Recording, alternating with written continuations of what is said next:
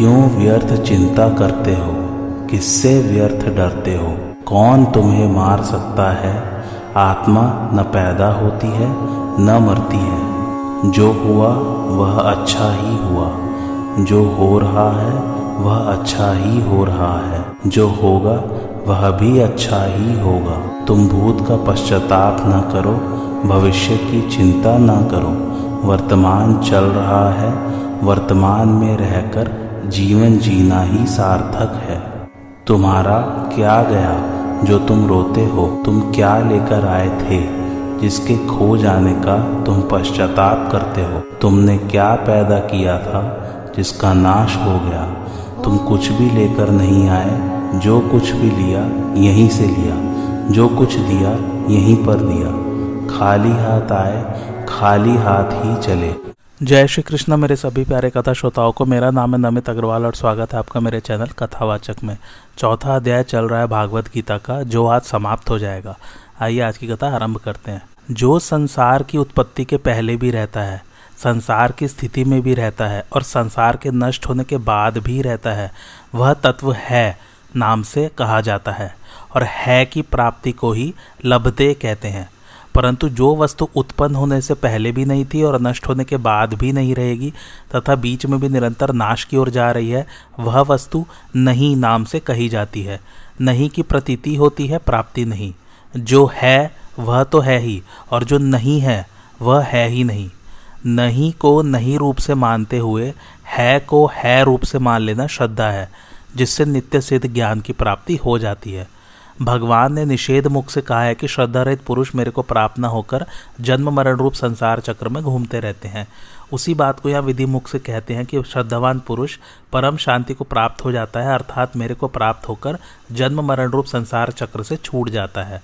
परम शांति का तत्काल अनुभव न होने का कारण है, जो वस्तु अपने आप में है, उसको अपने आप में न ढूंढकर बाहरी दूसरी जगह ढूंढना। परम शांति प्राणी मात्र में स्वतः सिद्ध है, परंतु मनुष्य परम शांति स्वरूप परमात्मा से तो विमुख हो जाता है और सांसारिक वस्तुओं में शांति ढूंढता है। इसलिए अनेक जन्मों तक शांति की खोज में भटकते रहने पर भी उसे शांति नहीं मिलती। उत्पत्ति विनाशशील वस्तुओं में शांति मिल ही कैसे सकती है? तत्व ज्ञान का अनुभव होने पर जब दुख रूप संसार से सर्वथा संबंध विच्छेद हो जाता है, तब स्वतः सिद्ध परम शांति का तत्काल अनुभव हो जाता है। श्रद्धा, विश्वास और विवेक की आवश्यकता सभी साधकों के लिए है। हाँ कर्मयोग तथा ज्ञान योग में विवेक की मुख्यता है और भक्ति योग में श्रद्धा, विश्वास की मुख्यता है। आरंभ में तत्व ज्ञान है, ऐसी श्रद्धा होगी तभी साधक उसकी प्राप्ति के लिए साधन करेगा। जो ज्ञान प्राप्ति का अपात्र है, ऐसे विवेकहीन संशयात्मा मनुष्य की भगवान आगे के श्लोक में निंदा करते हैं। अज्ञश्चाश्रद्य धानश्च संशयात्मा विंशति नायम लोकोस्ति न परो न सुखम संशयात्मन। अर्थात विवेकहीन और श्रद्धा रहित संशयात्मा मनुष्य का पतन हो जाता है। ऐसे संशयात्मा मनुष्य के लिए न तो यह लोक हितकारक है, न परलोक हितकारक है और न सुख ही है। भावार्थ जिस पुरुष का विवेक अभी जागृत नहीं हुआ है तथा जितना विवेक जागृत हुआ है, उसको महत्व नहीं देता और साथ ही जो अश्रद्धालु है, ऐसे संशय युक्त पुरुष का पारमार्थिक मार्ग से पतन हो जाता है। कारण कि संशय युक्त पुरुष की अपनी बुद्धि तो प्राकृत शिक्षा रहित है और दूसरे की बात का आदर नहीं करता, फिर ऐसे पुरुष के संशय कैसे नष्ट हो सकते हैं? और संशय नष्ट हुए बिना उसकी उन्नति भी कैसे हो सकती है? अलग अलग बातों को सुनने से यह ठीक है अथवा वह ठीक है। इस प्रकार संदेह युक्त पुरुष का नाम संशय आत्मा है। पारमार्थिक मार्ग पर चलने वाले साधक में संशय पैदा होना स्वाभाविक है।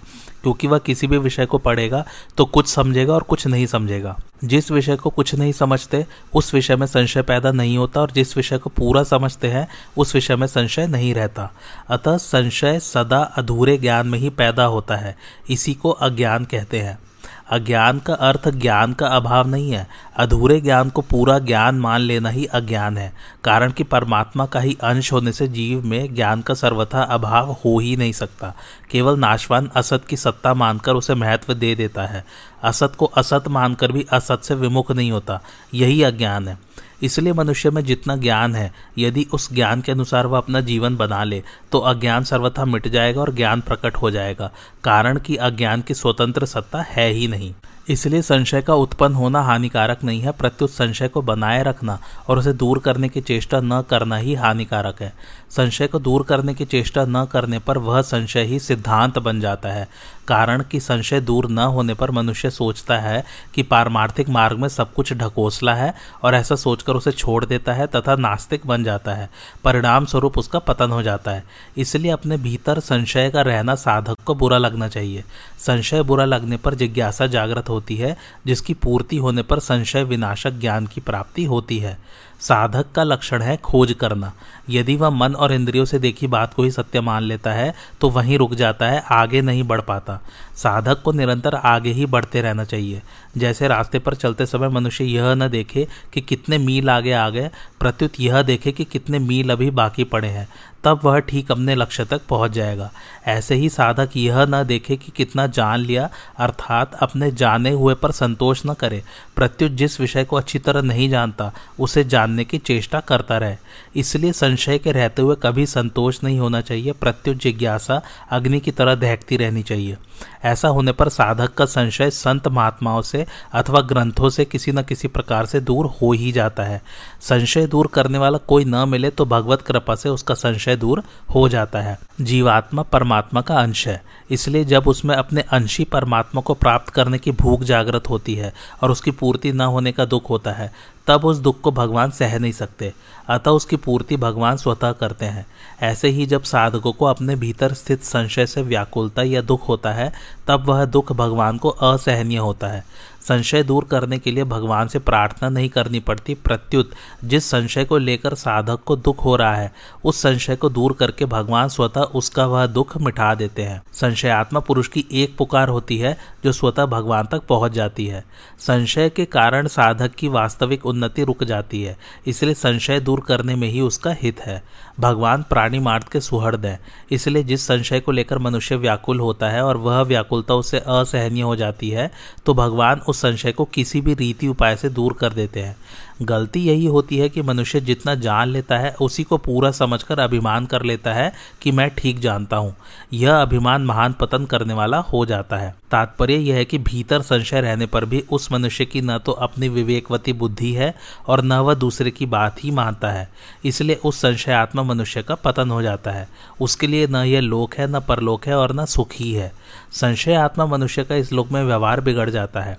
कारण कि वह प्रत्येक विषय में संशय करता है, जैसे, यह आदमी ठीक है या बेठीक है, यह भोजन ठीक है या बेठीक है, इसमें मेरा हित है या अहित है, आदि। उस संशयात्मा मनुष्य को परलोक में भी कल्याण की प्राप्ति नहीं होती, क्योंकि कल्याण में निश्चयात्मिका बुद्धि की आवश्यकता होती है और संशयात्मा मनुष्य दुविधा में रहने के कारण कोई एक निश्चय नहीं कर सकता, जैसे, जप करूँ या स्वाध्याय करूँ संसार का काम करूँ या परमात्मा प्राप्ति करूँ आदि। भीतर संशय भरे रहने के कारण उसके मन में भी सुख शांति नहीं रहती। इसलिए विवेकवती बुद्धि और श्रद्धा के द्वारा संशय को अवश्य ही मिटा देना चाहिए। दो अलग अलग बातों को पढ़ने सुनने से संशय पैदा होता है। वह संशय या तो विवेक विचार के द्वारा दूर हो सकता है या शास्त्र तथा संत महापुरुषों की बातों को श्रद्धापूर्वक मानने से। इसलिए संशय युक्त पुरुष में यदि अज्ञता है तो वह विवेक विचार को बढ़ाए, और यदि अश्रद्धा है तो श्रद्धा को बढ़ाए, क्योंकि इन दोनों में से किसी एक को विशेषता से अपनाए बिना संशय दूर नहीं होता। ज्ञान हो तो संशय मिट जाता है, और श्रद्धा हो तो भी संशय मिट जाता है, परंतु ज्ञान और श्रद्धा ये दोनों ही न हो तो संशय नहीं मिट सकता। इसलिए जिस संशयात्मा मनुष्य में न तो ज्ञान अर्थात विवेक है और न श्रद्धा ही है, अर्थात जो न तो खुद जानता है और न दूसरे की बात मानता है, उसका पतन हो जाता है। जो ज्ञान गुरु के पास रहकर उनकी सेवा आदि करने से होता है, वही ज्ञान कर्मयोग से सिद्ध हुए मनुष्य को अपने आप प्राप्त हो जाता है। ऐसा बताकर भगवान ने ज्ञान प्राप्ति के पात्र अपात्र का वर्णन करते हुए प्रकरण का उपसंहार किया। अब प्रश्न होता है कि सिद्ध होने के लिए कर्मयोगी को क्या करना चाहिए? इसका उत्तर भगवान आगे के श्लोक में देते हैं। योग संन्यस्त कर्माणम, ज्ञान संचिन्न संशयम, आत्मवंतम न कर्माणी, निब्धनंती धनंजय। अर्थात हे धनंजय, योग के द्वारा जिसका संपूर्ण कर्मों से संबंध विच्छेद हो गया है और विवेक ज्ञान के द्वारा जिसके संपूर्ण संशयों का नाश हो गया है, ऐसे स्वरूप परायण मनुष्य को कर्म नहीं बांधते। भावार्थ, शरीर, इंद्रिय, मन, बुद्धि आदि जो वस्तुएँ हमें मिली है और हमारी दिखती हैं वे सब दूसरों की सेवा के लिए ही है, अपना अधिकार जमाने के लिए नहीं। इस दृष्टि से जब उन वस्तुओं को दूसरों की सेवा में उनका ही मानकर लगा दिया जाता है, तब कर्मों और वस्तुओं का प्रवाह संसार की ओर ही हो जाता है और अपने में स्वतः सिद्ध समता का अनुभव हो जाता है। इस प्रकार योग के द्वारा जिसने कर्मों से संबंध विच्छेद कर लिया है, वह पुरुष योग संन्यास्त कर्मा है। जब कर्मयोगी कर्म में अकर्म तथा अकर्म में कर्म देखता है, अर्थात कर्म करते हुए अथवा न करते हुए दोनों अवस्थाओं में नित्य निरंतर असंग रहता है, तब वही वास्तव में योग संन्यास्त कर्मा होता है। मनुष्य के भीतर प्राय ये संशय रहते हैं कि कर्म करते हुए ही कर्मों से अपना संबंध विच्छेद कैसे होगा। अपने लिए कुछ न करे तो अपना कल्याण कैसे होगा आदि। परंतु जब वह कर्मों के तत्वों को अच्छी तरह जान लेता है, तब उसके समस्त संशय मिट जाते हैं। उसे इस बात का स्पष्ट ज्ञान हो जाता है कि कर्मों और उनके फलों का आदि और अंत होता है, पर स्वरूप सदा ज्योकत्यो रहता है। इसलिए कर्म मात्र का संबंध संसार के साथ है स्वरूप के साथ बिल्कुल नहीं। इस दृष्टि से अपने लिए कर्म करने से कर्मों के साथ संबंध जुड़ जाता है और निष्काम भाव पूर्वक केवल दूसरों के लिए कर्म करने से कर्मों से संबंध विच्छेद हो जाता है। इससे सिद्ध होता है कि अपना कल्याण दूसरों के लिए कर्म करने से ही होता है, अपने लिए कर्म करने से नहीं। कर्मयोगी का उद्देश्य स्वरूप बोध को प्राप्त करने का होता है, इसलिए वह सदा स्वरूप के परायण रहता है। उसके संपूर्ण कर्म संसार के लिए ही होते हैं। सेवा तो स्वरूप से ही दूसरों के लिए होती है। खाना, पीना, सोना, बैठना आदि जीवन निर्वाह की संपूर्ण क्रियाएँ भी दूसरों के लिए ही होती है, क्योंकि क्रिया मात्र का संबंध संसार के साथ है, स्वरूप के साथ नहीं। अपने लिए कोई भी कर्म न करने से कर्मयोगी का संपूर्ण कर्मों से संबंध विच्छेद हो जाता है, अर्थात वह सदा के लिए संसार बंधन से सर्वथा मुक्त हो जाता है। कर्म स्वरूप से बंधन कारक है ही नहीं। कर्मों में फलेच्छा ममता, आसक्ति और कर्तृत्वाभिमान ही बांधने वाला है। पूर्व श्लोक में भगवान ने बताया कि ज्ञान के द्वारा संशय का नाश होता है और समता के द्वारा कर्मों से संबंध विच्छेद होता है। अब आगे के श्लोक में भगवान ज्ञान के द्वारा अपने संशय का नाश करके समता में स्थित होने के लिए अर्जुन को आज्ञा देते हैं। तस्माद ज्ञान संभूतम, हृत्स्थम, ज्ञानासिनात्मन, चित्तवैनम, संशयम योग मातिष्ठोत्तिष्ठ भारत। अर्थात इसलिए हे भरतवंशी अर्जुन, हृदय में स्थित इस अज्ञान से उत्पन्न अपने संशय का ज्ञान रूप तलवार से छेदन करके योग में स्थित हो जा और युद्ध के लिए खड़ा हो जा। भावार्थ, पूर्व श्लोक में भगवान ने यह सिद्धांत बताया कि जिसने समता के द्वारा समस्त कर्मों से संबंध विच्छेद कर लिया है और ज्ञान के द्वारा समस्त संशय को नष्ट कर दिया है, उस आत्मपरायण कर्मयोगी को कर्म नहीं बांधते, अर्थात वह जन्म मरण से मुक्त हो जाता है।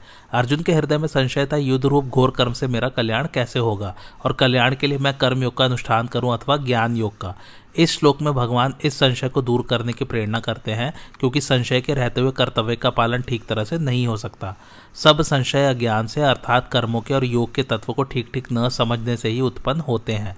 क्रियाओं और पदार्थों को अपना और अपने लिए मानना ही अज्ञान है। यह अज्ञान जब तक रहता है, तब तक अंतकरण में संशय रहते हैं, क्योंकि क्रियाएँ और पदार्थ विनाशी हैं और स्वरूप अविनाशी है। कारण कि कर्म करने के साथ साथ कर्म को जानने की भी बहुत आवश्यकता है। ठीक ठीक जाने बिना कोई भी कर्म बढ़िया रीति से नहीं होता। इसके सिवाय अच्छी तरह जानकर कर्म करने से जो कर्म बांधने वाले होते हैं, वे ही कर्म मुक्त करने वाले हो जाते हैं। इसलिए इस अध्याय में भगवान ने कर्मों को तत्व से जानने पर विशेष ज़ोर दिया है। जो मनुष्य कर्म करने की विद्या को जान लेता है, उसके समस्त संशयों का नाश हो जाता है। कर्म करने की विद्या है, अपने लिए कुछ करना ही नहीं है। अर्जुन युद्ध को पाप समझते थे। इसलिए भगवान अर्जुन को समता में स्थित रहकर होकर युद्ध करने की आज्ञा देते हैं, क्योंकि समता में स्थित होकर युद्ध करने से पाप नहीं लगता। इसलिए समता में स्थित होकर कर्तव्य कर्म करना ही कर्म बंधन से छूटने का उपाय है। संसार में रात दिन अनेक कर्म होते रहते हैं, पर उन कर्मों में राग द्वेष न होने से हम संसार के उन कर्मों से बंधते नहीं, प्रत्युत निर्लिप्त रहते हैं। जिन कर्मों में हमारा राग या द्वेष हो जाता है, उन्हीं कर्मों से हम बंधते हैं। कारण कि राग या द्वेष से कर्मों के साथ अपना संबंध जुड़ जाता है। जब राग द्वेष नहीं रहते, अर्थात समता आ जाती है, तब कर्मों के साथ अपना संबंध नहीं जुड़ता। अतः मनुष्य कर्म बंधन से मुक्त हो जाता है। अपने स्वरूप को देखें तो उसमें समता स्वतः सिद्ध है। विचार करें कि प्रत्येक कर्म का आरंभ होता है और समाप्ति होती है। उन कर्मों का फल भी आदि और अंत वाला होता है, परंतु स्वरूप निरंतर ज्योकत्यो रहता है। कर्म और फल अनेक होते हैं, पर स्वरूप एक ही रहता है। अतः कोई भी कर्म अपने लिए न करने से और किसी भी पदार्थ को अपना और अपने लिए न मानने से, जब क्रिया पदार्थ रूप संसार से सर्वथा संबंध विच्छेद हो जाता है, तब स्वतः सिद्ध समता का अपने आप अनुभव हो जाता है। ओम तत्सदिति श्रीमद भगवद गीता सुपनिषत्सु ब्रह्म विद्यायाम योग शास्त्रे श्री कृष्ण अर्जुन संवादे ज्ञान कर्म संन्यास योगो नाम चतुर्थो अध्याय। इस प्रकार ओम तत्सत इन भगवत नामों के उच्चारण पूर्वक ब्रह्म विद्या और योग शास्त्र में श्रीमद भगवत गीतोपनिषद रूप श्री कृष्ण अर्जुन संवाद में ज्ञान कर्म संन्यास योग नामक चौथा अध्याय पूर्ण हुआ। तत्व ज्ञान की प्राप्ति के लिए कर्म योग और सांख्य योग का वर्णन होने से इस चौथे अध्याय का नाम ज्ञान कर्म संन्यास योग है। आइए अब पांचवा अध्याय आरंभ करते हैं गीता का। ज्ञान योग और कर्म योग दोनों की प्रशंसा सुनकर तथा दोनों के लिए आज्ञा प्राप्त होने पर अर्जुन यह निर्णय नहीं कर सके कि इन दोनों में कौन सा साधन मेरे लिए श्रेष्ठ है। अतः इसका निर्णय भगवान से कराने के उद्देश्य से अर्जुन प्रश्न करते हैं। अर्जुन उवाच, संन्यासम कर्मणाम कृष्ण पुनर्योगम च शंससी, यच्छ्रेय एतयोरेकम तन्मे ब्रूही सुनिश्चितम। अर्थात अर्जुन बोले, हे कृष्ण, आप कर्मों का स्वरूप से त्याग करने की और फिर कर्मयोग की प्रशंसा करते हैं। अतः इन दोनों साधनों में जो एक निश्चित रूप से कल्याण कारक हो, उसको मेरे लिए कहिए अब भगवान अर्जुन के प्रश्न का उत्तर देते हैं। श्री भगवान उवाच संन्यास कर्मयोगश्च निश्रेयस्करावुभौ, तयोस्तु कर्म संन्यासात कर्म योगो विशिष्यते। अर्थात श्री भगवान बोले, संन्यास अर्थात सांख्य योग और कर्म योग दोनों ही कल्याण करने वाले हैं, परंतु उन दोनों में भी कर्म संन्यास अर्थात सांख्य योग से कर्म योग श्रेष्ठ है। भावार्थ, भगवान के सिद्धांत के अनुसार सांख्य योग और कर्मयोग का पालन प्रत्येक वर्ण, आश्रम, संप्रदाय आदि के मनुष्य कर सकते हैं, कारण कि उनका सिद्धांत किसी वर्ण, आश्रम, संप्रदाय आदि को लेकर नहीं है। परंतु भगवान के सिद्धांत के अनुसार ज्ञान प्राप्ति के लिए सांख्य का पालन प्रत्येक मनुष्य स्वतंत्रता से कर सकता है और उसका पालन करने में कर्मों का स्वरूप से त्याग करने की आवश्यकता भी नहीं है। इसलिए भगवान प्रचलित मत का भी आदर करते हुए अपने सिद्धांत के अनुसार अर्जुन के प्रश्न का उत्तर देते हैं। अर्जुन के प्रश्न का उत्तर देते हुए भगवान कर्मों के त्याग पूर्वक संन्यास का विवेचन न करके कर्म करते हुए ज्ञान को प्राप्त करने का जो सांख्य योग का मार्ग है, उसका विवेचन करते हैं। उस सांख्य के द्वारा मनुष्य प्रत्येक वर्ण, आश्रम, संप्रदाय आदि में रहते हुए प्रत्येक परिस्थिति में स्वतंत्रता पूर्वक ज्ञान प्राप्त कर सकता है, अर्थात अपना कल्याण कर सकता है। सांख्य योग की साधना में विवेक विचार की मुख्यता रहती है। विवेक पूर्वक तीव्र वैराग्य के बिना यह साधना सफल नहीं होती। इस साधना में संसार की स्वतंत्र सत्ता का अभाव होकर एकमात्र परमात्म तत्व पर दृष्टि रहती है।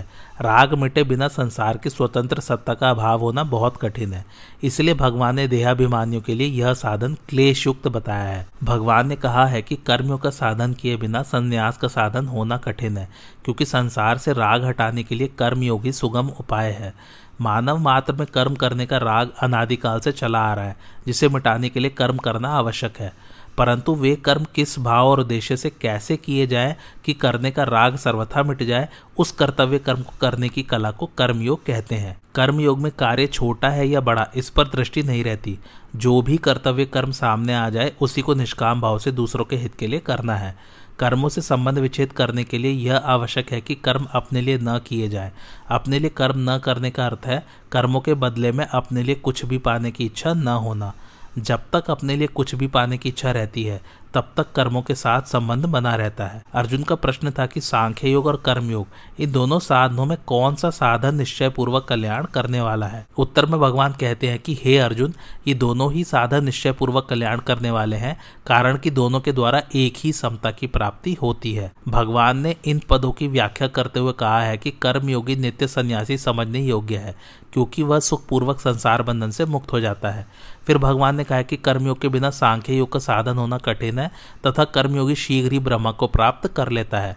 तात्पर्य है कि सांख्य योग में तो कर्मयोग की आवश्यकता है, पर कर्म योग में सांख्य योग की आवश्यकता नहीं है। इसलिए दोनों साधनों के कल्याणकारक होने पर भी भगवान कर्मयोग को ही श्रेष्ठ बताते हैं। कर्मयोगी लोक संग्रह के लिए कर्म करता है।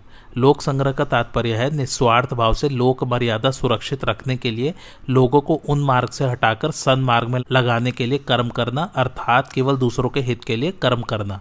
इसी को गीता में यज्ञार्थ कर्म के नाम से भी कहा गया है। जो केवल अपने लिए कर्म करता है, वह बंध जाता है। परंतु कर्मयोगी निस्वार्थ भाव से केवल दूसरों के हित के लिए कर्म करता है। अतः वह कर्म बंधन से सुगमता पूर्वक मुक्त हो जाता है। इसलिए कर्मयोग श्रेष्ठ है। कर्मयोग का साधन प्रत्येक परिस्थिति में और प्रत्येक व्यक्ति के द्वारा किया जा सकता है। चाहे वह किसी भी वर्ण, आश्रम, संप्रदाय आदि का क्यों न हो। परंतु अर्जुन जिस कर्म संन्यास की बात कहते हैं, वह एक विशेष परिस्थिति में किया जा सकता है, क्योंकि तत्वज्ञ महापुरुष का मिलना, उनमें अपनी श्रद्धा होना और उनके पास जाकर निवास करना, ऐसी परिस्थिति हर एक मनुष्य को प्राप्त होनी संभव नहीं है। अतः प्रचलित प्रणाली के सांख्य युग का साधन एक विशेष परिस्थिति में ही साध्य है, जबकि कर्मयोग का साधन प्रत्येक परिस्थिति में और प्रत्येक व्यक्ति के लिए साध्य है, इसलिए कर्मयोग श्रेष्ठ है। प्राप्त परिस्थिति का सदुपयोग करना कर्मयोग है। युद्ध जैसी घोर परिस्थिति में भी कर्मयोग का पालन किया जा सकता है। कर्मयोग का पालन करने में कोई भी मनुष्य किसी भी परिस्थिति में असमर्थ और पराधीन नहीं है, क्योंकि कर्मयोग में कुछ भी पाने की इच्छा का त्याग होता है। कुछ न कुछ पाने की इच्छा रहने से ही कर्तव्य कर्म करने में असमर्थता और पराधीनता का अनुभव होता है। कर्तृत्व, भोक्तृत्व ही संसार है। सांख्य योगी और कर्मयोगी, इन दोनों को ही संसार से संबंध विच्छेद करना है, इसलिए दोनों ही साधकों को कर्तृत्व और भोक्तृत्व, इन दोनों को मिटाने की आवश्यकता है। तीव्र वैराग्य और तीक्ष्ण बुद्धि होने से सांख्य योगी कर्तृत्व को मिटाता है।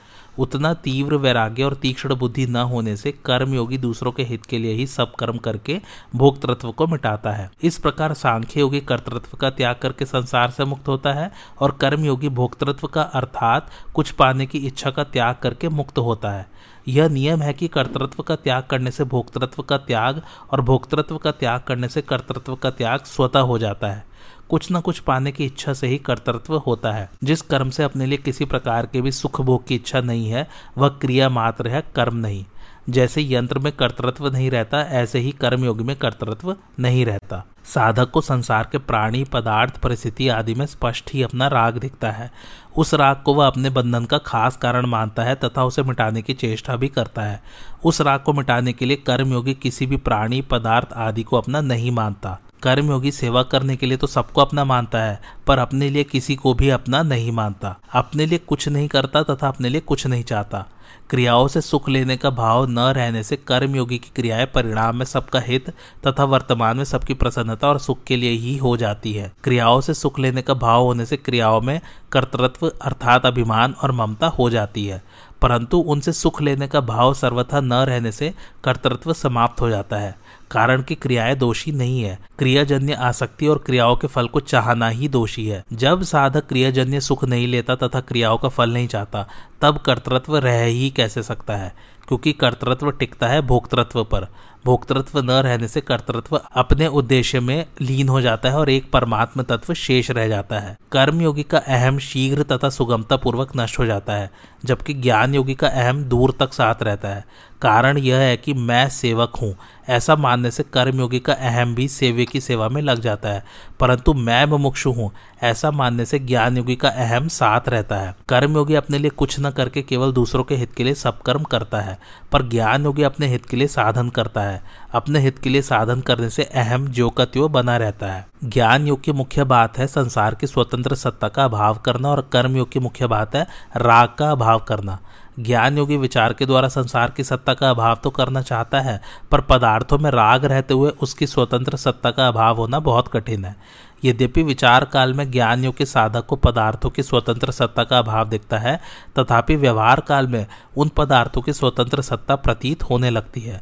परंतु कर्मयोग के साधक का लक्ष्य दूसरों को सुख पहुँचाने का रहने से उसका राग स्वतः मिट जाता है। इसके अतिरिक्त मिली हुई सामग्री का त्याग करना कर्मयोगी के लिए जितना सुगम पड़ता है, उतना ज्ञान योगी के लिए नहीं।